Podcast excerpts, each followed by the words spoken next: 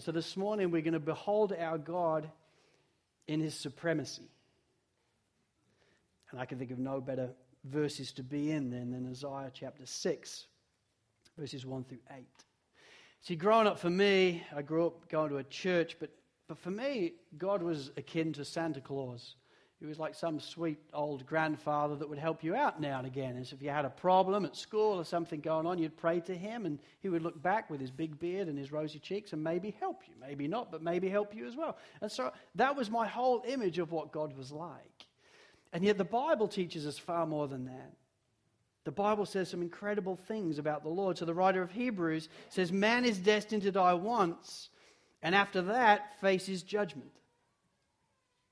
He then says, It is a fearful thing to fall into the hands of a living God. And later on, he says, God is a consuming fire. And the caution then that is attached to that is we should therefore worship him with reverence and awe. The God of the Bible is without doubt good. But quite clearly, he's not altogether safe. He's massive, he's supreme. He's great in each and every way. He's above and beyond us in each and every way. And so today I want us to behold these verses so that we may be blown away afresh by seeing God not for who we think He may be, but for who He really is. Because that's what you see here in this vision from Isaiah. You see who He really is. And so we're going to read together from verse 1 to 8. These are the circumstances in which the prophet Isaiah was called. It's also a window through which we see the Lord. So let's pay attention to what we hear. This is God's word. In the year that King Uzziah died, I saw the Lord sitting upon a throne, high and lifted up, and the train of his robe filled the temple. Above him stood the seraphim. Each had six wings.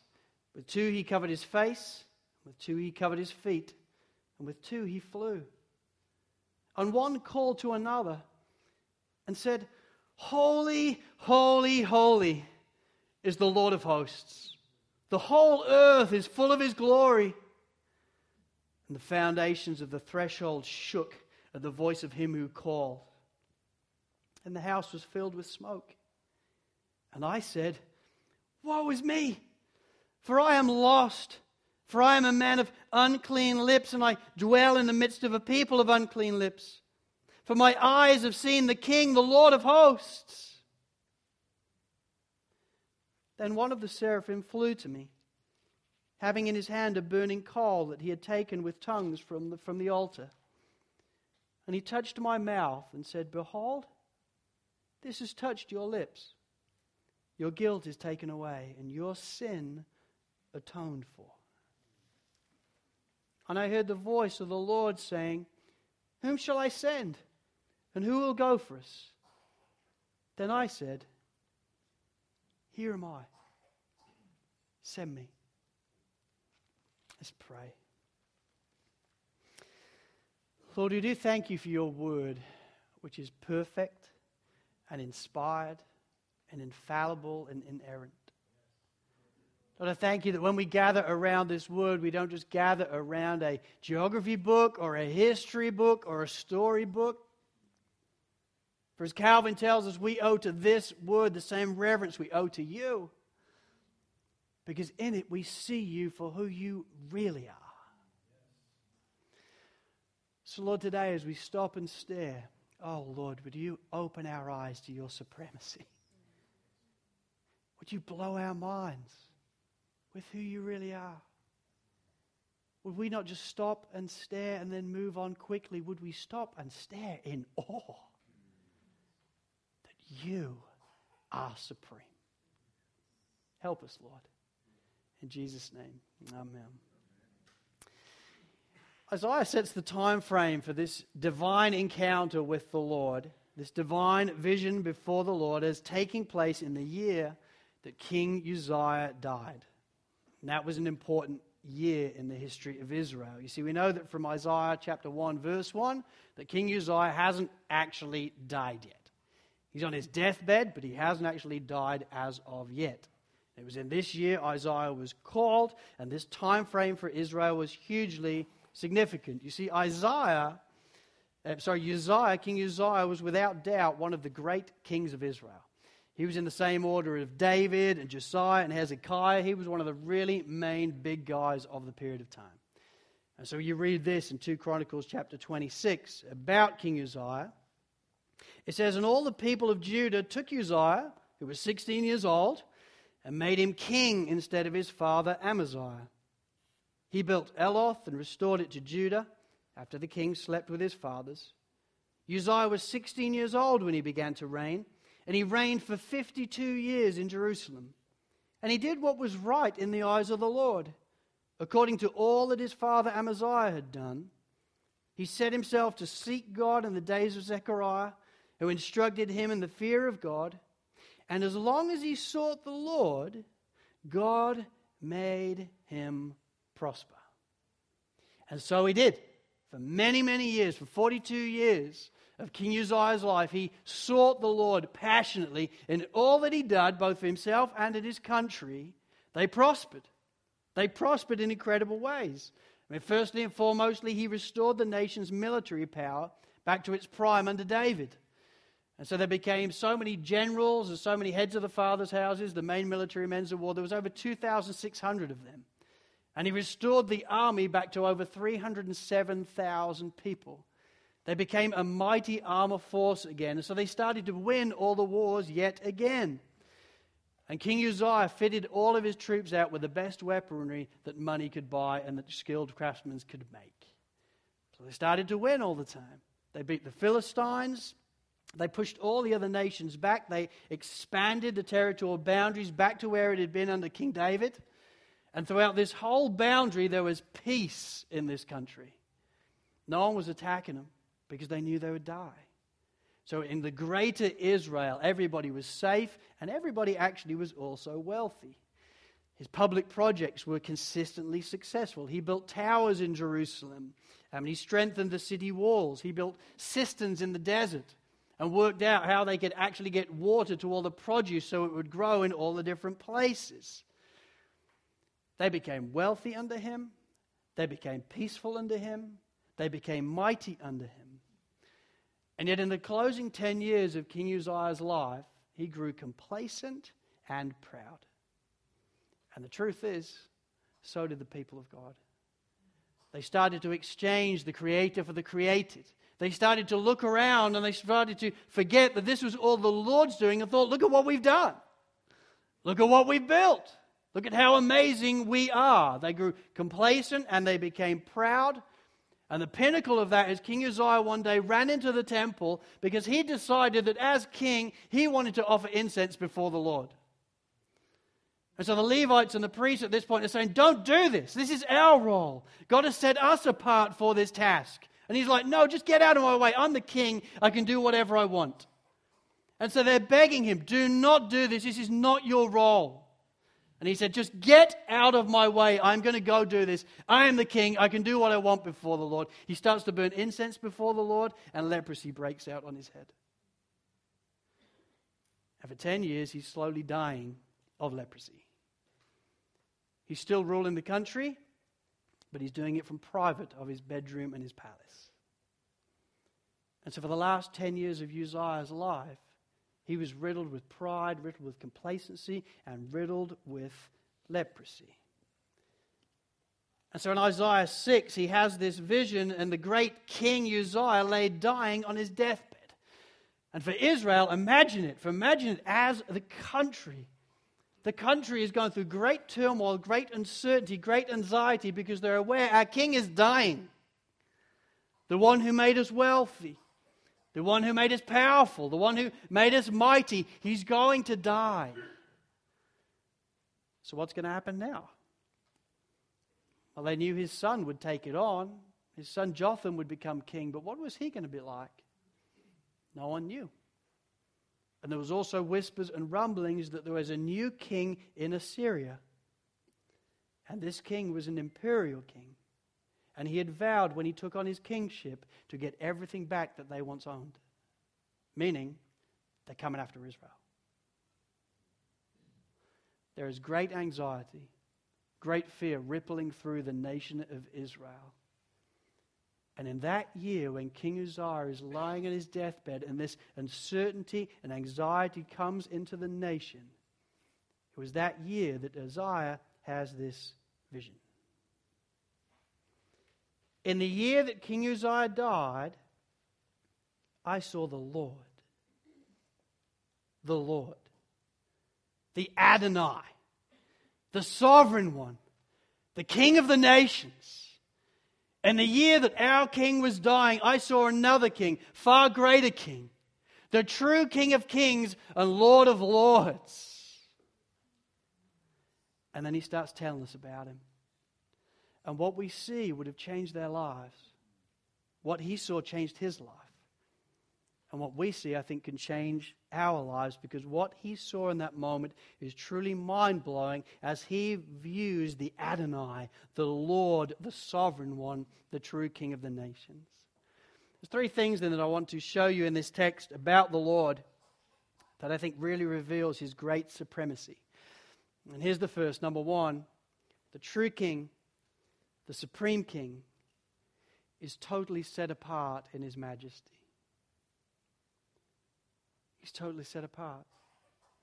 There's none like him in his majesty. Go verse 1 again. In the year that King Uzziah died, I saw the Lord sitting upon a throne, high and lifted up, and the train of his robe filled the temple. You know, 2013, and we had the joy of taking our family and kids back to the United Kingdom one of the things we wanted to do during that time um, was really teach our kids some of the heritage that we actually come from, because you don't tend to actually do that when you live in a place. And then you leave and you think, we really should tell them more about the country we actually grew up in. And so we decided to go to Windsor Castle and see where the Queen lives. It's an incredible place. For over a thousand years, a monarch has lived in that castle um, in the United Kingdom, just outside London in Windsor. And I'd never been in before. But as soon as I went in, I was like, man, this place, this is amazing in every way. I mean, you go in one room and it is the banqueting room. And it is at least three times the length of this room. And down the entirety of the middle of the room is a table. Down the whole length. And it's where all the heads of states, all the kings and queens from around the world will gather and have a meal with the queen when she wants to have a state banquet and you're just in there and there's this room the table is all the way all the way over and it is highly polished golden chairs all around the, the side. And on the roof the roof is just filled with shields. And i'm like what is that? And then you read on the wall that all these shields are the knights of the last thousand years that have been knighted uh, through the queen or the king at the time. And so all their shields because they're all given a separate shield are on the ceiling. It's incredible. Then you go in another room and it's just called the gold room. And you quickly realize why it's called the gold room because everything's gold. I mean, literally everything. So you go in and it sort of takes your breath away a bit because everything in the room is, is golden and it just speaks of royalty and splendor um, and majesty. I went in another room, it was the gift room. Gifts from all the way around the world that have been given to kings and queens over the last thousand years. And this room is just stuffed with all these things that are probably worth millions and millions and millions of dollars. But they're all gathered in this room. There's another room that's the war room. It hasn't got like guns in, it's got swords and shields of medieval times. They're all just stacked up in piles in different places. This is all in her house. It's incredible. And then we went in this other room, and it was the coronation room. And on the wall, there was a big screen, and it was just playing over and over again the scene in 1953 when Queen Elizabeth II was being coronated, where she was becoming the Queen of England and therefore the Commonwealth. And it was pretty cool. I mean, she's got this huge crown on her head as she walks down the aisle to become queen. She's got this crown on her head, and she's also got this scepter showing that she's the ruler. But what was so striking is as she takes her seat, there are, there are literally about 10, 12 page boys that come around to help her because her robe is massive. There's this long robe that goes behind her the whole time she walks. Well, here's the way robes work in monarchy and majesty for hundreds and thousands of years, the point was the longer the robe, the greater power you have. So the length of your robe told you something about this person's kingship or queenship or majesty. Well, look then at this. In the year that King Uzziah died, I saw the Lord sitting upon a throne, high and lifted up, and the train of his robe filled the temple. Isn't that wonderful? No one could carry this. It was everywhere to be seen. There is no space where he is not supreme as King of Kings and Lord of Lords, revealed through the length of his robe. One day, every king or queen that has ever lived will bow their knee to him as the true king. And he reveals that again and again and again to, to Isaiah through the length of this robe. Wherever he looked, there it was. Such was his supremacy and majesty. And then we get to the seraphim, verse 2. Above him stood the seraphim. Each had six wings. With two he covered his face, and with two he covered his feet, and with two he flew. You know, Isaiah takes a lot of time at this moment to, to talk about the anatomical structure of these angels. And you can kind of wonder why. Is this important detail about how many wings they have? Is this just a general knowledge fact in case we ever get asked in a pub quiz? I mean, what is happening here in this moment? Does it really matter? And it does matter. It matters a great deal. He's telling us very deliberately because, listen, when God makes creatures, He always makes creatures to fit the context of what they're, going to be inhabiting.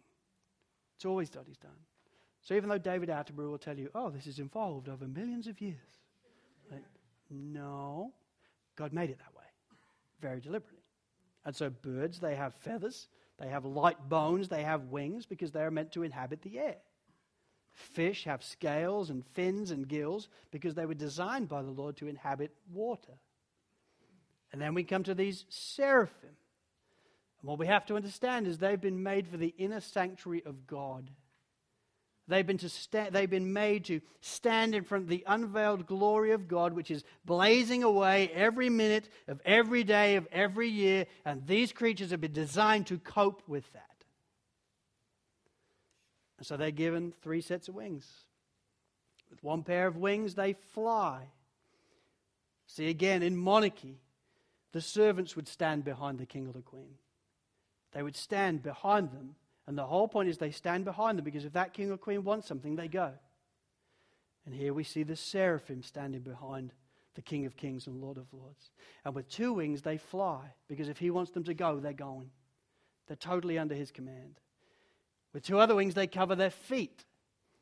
All the way through the Bible, feet are a part of our lowliness and creatureliness. And these creatures are in the presence of God, and so they need to cover their creatureliness, cover their loneliness. And with two sets of wings, they cover their faces.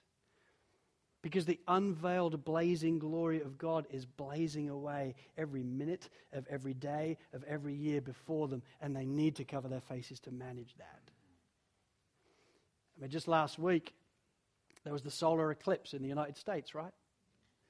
As you saw, everybody on Facebook, I did, all my friends, they're there in their specs, their glasses, all trying to just go like that to try to see. You know, that sun is, is over 150 million kilometers away. And yet, we have our glasses on, otherwise, our eyes will burn out in that moment and we wouldn't cope with it. Well, these guys are before a king whose blaze is millions and millions and millions times stronger than the sun. And they're not millions of miles away, they're right there. So he gives them wings to cover their faces because he's aware without that they won't cope. They won't cope with his majesty. I mean, we see Moses in Exodus chapter 33. We see Moses begging the Lord, Let me see you, let me see your glory. And a few times God says to him, You can't, you can't, you won't be able to see me and live. And he's like, Please, just let me see a bit. I want to do it. And eventually the Lord concedes and he says, Listen, I will hide you in a cleft of a rock. And as I pass, you will just briefly see my back. And so Moses is all excited. The Lord passes, he peers out from the cleft of rock. He sees the glory of the Lord just in his back as he leaves. And then it says that when Moses returns to the people, everybody's like, Whoa, what is up with your face? Because his face is radiating like the sun. So they make him a veil to cover his face up because he's glowing. Well, these guys aren't looking at the glory of God's back, they're looking at his face. They're looking at him in his majesty. So he gives them wings appropriately to cover their feet and their creatureliness, so that they can fly and be on service to him, and so that they can cover their eyes to cope with the glory of the Lord that is emanating from him in this moment. And then one of them wonderfully calls to another. In verse 3, we read, And one called to another. I love the way this is so descriptive. And one called to another and said, Holy, holy, holy is the Lord of hosts. The whole earth is full of his glory. You know, there's something in this text that we could read and reread and reread and, and never quite get what, what the point really is. When we get it that he's holy, but we would miss out on what is actually being done here. See, in the English language, if we want to really emphasize something, what do we do? We underline it, we put it in bold, we put an exclamation mark. You don't do that in the Hebrew. You can't do that in the Hebrew. So what they do is they repeat things, and they usually repeat things twice. So truly, truly, I say to you, or amen and amen. I really, really agree. Or, you know, several of the ways through the Old Testament, you just see them repeating words. There's only one time in the Bible that we have a repetition three times. In the Old Testament, it's here. Holy, holy, holy is the Lord God Almighty. It's called the Trisagion. It's a word that's repeated three times. And notice, they're not saying as they stand above this king, love, love, love. Grace, grace, grace. Powerful, powerful, powerful. No. Holy, holy, holy. Literally set apart. Set apart, set apart, set apart. That's who he is. In his supremacy, in his majesty, in his worthiness, in his greatness. Holy, holy, holy is the Lord. The whole earth is full of his glory. And it says in verse 4 what happens when one of them says that. It says, And the foundations of the threshold shook at the voice of him who called, and the house was filled with smoke. I mean, what a vision! God is sitting on his throne, the robe filling the temple. Angels covering their faces, covering their feet, but they're calling to one another Holy, holy, holy is the Lord God of hosts. And as they do that, and as they cry out to one another, the very thresholds of the temple are beginning to quake. Such is their voice and such is their greatness. I remember, I remember when I was a kid, I was still at school. I was, I was born in Spalding in Lincolnshire. The thing about Lincolnshire is it's totally flat. So all the RAF bases in, are in Lincolnshire because you don't you tend to run into mountains, so you go where it's flat. Um, and I remember a time when I was at school, and this we could hear aircrafts coming over, but you hear that all the time. And then all of a sudden, we're sitting there halfway through English, and it just goes boom. And all the, all the windows are rattling, the floors are rattling, all that, all the school alarms go off, everybody's sent out, you're all standing in queues. And you're like, what was And everybody's talking, what was it? We assumed a bomb had gone off. I mean, it was massive, and it was hugely large. And then we heard through the teachers, look, there's been an accident with the RAF. They've already told us. Um, they just went too fast. So that was a sonic boom. And that was a moment where that aeroplane reaches a point where it just blasts everything. It was a sonic boom. It was, quite, it was generally quite scary. You know, and you could feel everything moving, and, and you just think, this is incredible. Well, when these angels call to one another, that's what's happening. When these angels calling to one another, Holy, holy, holy, everywhere is starting to shake. Such is the majesty of these angels. And yet, these seraphim, these burning ones, are nothing compared to the one who is sitting on the throne, because these very same seraphim that call out and cause this sonic boom have to cover their faces to be able to cope with him. Do you get the point? He is majestic, he is supreme. He is incredible in every way. He is the Lord of hosts. And so Isaiah stands before him. Oh my. This is the king. In the year that my king is dying and there is so much uncertainty, God gave me a vision of one greater. Who is the king? Who is the supreme king? who is majestic over all, whose robe fills the temple. I saw seraphim, they covered their eyes. I mean, don't get me wrong, when they called to one another, everywhere shook.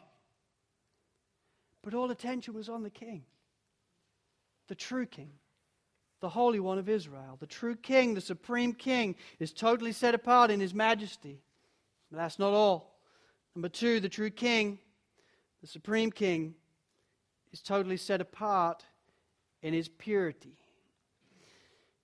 See, it would appear when you get to verse 5 that the foundations of the thresholds weren't the only things to be shaking in this moment. Isaiah was also shaking in this moment. Read verse 5. And I said, Woe is me, for I am lost, for I am a man of unclean lips, and I dwell in the midst of a people of unclean lips. For my eyes have seen the King, the Lord of hosts. In Old Testament times, prophets would announce two different messages or oracles to God's people. That's all they ever did. They would either be an oracle of blessing or an oracle of doom. An oracle of blessing would start, Blessed are you. So, blessed are you, Israel, if you do this, if you do that and the other. Or a oracle of doom. Woe are you if you do this. God will strike you down. It is an oracle of doom. And yet, this is highly unusual. Because what he's doing in this moment is giving an oracle of doom on himself. Woe is me! This is too much for me. I'm a man of unclean lips. I'm sinful before the Lord. I'm overwhelmed. I am surely ruined. That's what he's saying in this moment. He is pronouncing an oracle of doom on himself because he is standing before the Holy One of Israel who is morally pure in each and every way. And he's overwhelmed. A.W. Tozer, in his book, The Knowledge of the Holy, says this about the holiness of the Holy One of Israel. He says, We cannot grasp the divine holiness by thinking of something very pure and then raising the concept to the highest degree we are capable of. God's holiness is not simply the best we know, infinitely bettered. No.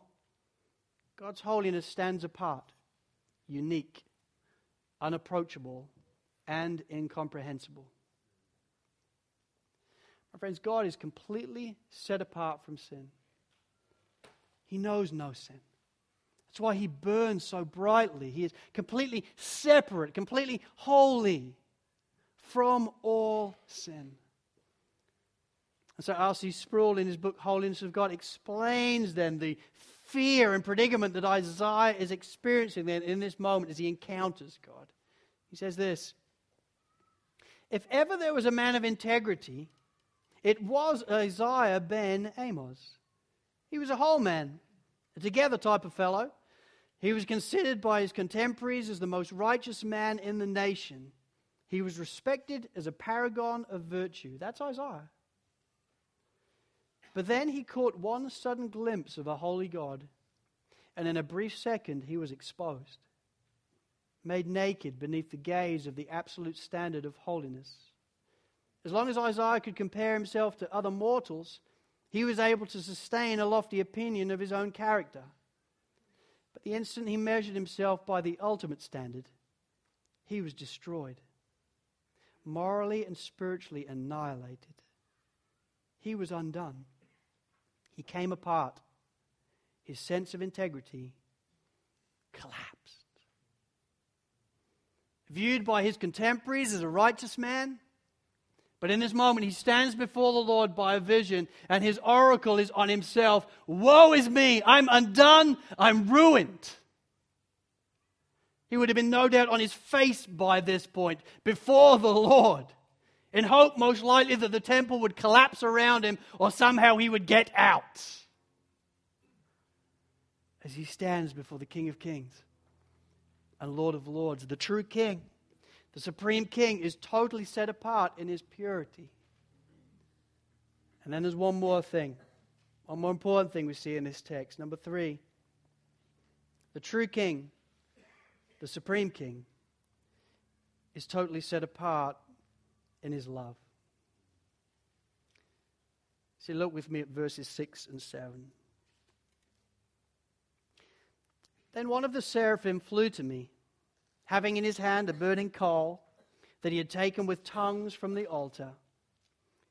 And he touched my mouth and said, Behold, this has touched your lips.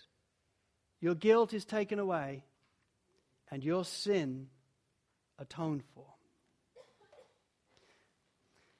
My friends, as Isaiah trembled before the Lord in this moment, must understand that in this moment he was in a place that he shouldn't have been. King Uzziah tried to do the same thing. King Uzziah sought to go into the temple and stand before the Lord, and in a moment God struck him down. And Uzziah knew full well, I shouldn't be here. I'm not a priest. I'm not a great high priest. I should not be in your presence. Woe is me. I'm a man of unclean lips. I'm ruined here. He would have no doubt been wishing that the temple would close around him, that the ground would open up and consume him. He wants to do all he can in this moment to try and remove himself from the presence of God. He shouldn't be here. And yet it was the king, the Lord of hosts, that made the first move. As he instructed a seraphim to restore Isaiah. He instructed a seraphim to fly over to the altar, which the seraphim does. Then proceeds to take a coal from the altar and he touches Isaiah's lips with the coal. And he says very clearly in that moment Behold, this has touched your lips. Your guilt is taken away. And your sin, Isaiah, your sin is atoned for. It was God that made the move. And herein is love, because herein is a prophetic pointer to Calvary. See, my friends, here in this moment, God, God sends forth his seraphim to Isaiah. God sends forth this angel to come to him. But it would be 743 years later that God would send forth his son on the greatest rescue mission ever told, a mission towards which this call from the altar always pointed to. This call from the altar pointed to another sacrifice, one far greater, that would involve the sending of his son. See, some 743 years later from this moment, after the year the king Uzziah died, Romulus and Remus, two brothers, set up a village. And they called that village Rome. And that village became a town. And that town became a city. And that city became a nation that started to dominate in the world. And when they're at the absolute height of their power, they wanted to find an execution way for the worst of worst people. So they came up with this crazy idea oh no, let's crucify him. Let's put two lumps of wood together, and from here on in, we'll start to crucify people. That's only been a form of execution in a very narrow window in, window in all of history. And yet, when they came up with that form of crucifixion, the hour had come. And God the Father then sent the Son on the greatest rescue mission ever told.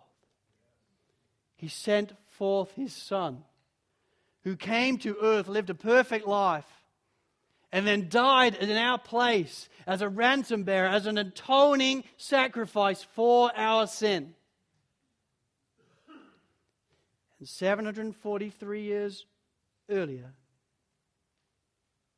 that's what the coal pointed to. One will come. One will come, Isaiah, who will atone you for your sin. One will come who will cover you. One will come who will impute his righteousness to you in such a way that you will stand in my presence. And you won't even need to cover your eyes because you will be holy like I'm holy. In the year that King Uzziah died, Romulus and Remus founded Rome. 743 years later, God sent forth his son. That's what the coal pointed to. And here in these verses, what it points to is how God is without doubt totally set apart in his love. Well, my friends, I want to encourage you then. Behold your God in his supremacy. Don't domesticate him. Don't just have him as a guy who, oh, yeah, I love God. Yeah, he's great. He sits in my car now and again. He's in the back seat. I go about my life. Don't let that even be in the same breath in your life. You see, the world doesn't revolve around us, it never does. God is not our accomplice in different tasks. He is seated on the throne at the center of the world. We go around him. My friends, behold your God in his supremacy. Behold him in his majesty. The King of kings and Lord of lords, whose robe fills the temple. Behold the seraphim, they have to cover their faces before him, otherwise, they would surely have their eyes burned out in a moment. Behold, that even when they talk to each other, the threshold begins to shake. But they're nothing compared to the King of Kings and Lord of Lords who sits on the throne. And be aware that just like Isaiah, in the natural, we shouldn't be there either. We have no business knowing God as Father and friend and Redeemer. We have no business in that. But through the finished work of Jesus Christ, we can go be with Him. Would we never take that for granted? But when we do go be with Him, would we behold Him in His majesty? And would we behold Him in His purity? And would we behold Him in His love? And would we be blown away and delight in all that we see? What a great King, amen. What an incredible God. Let's pray.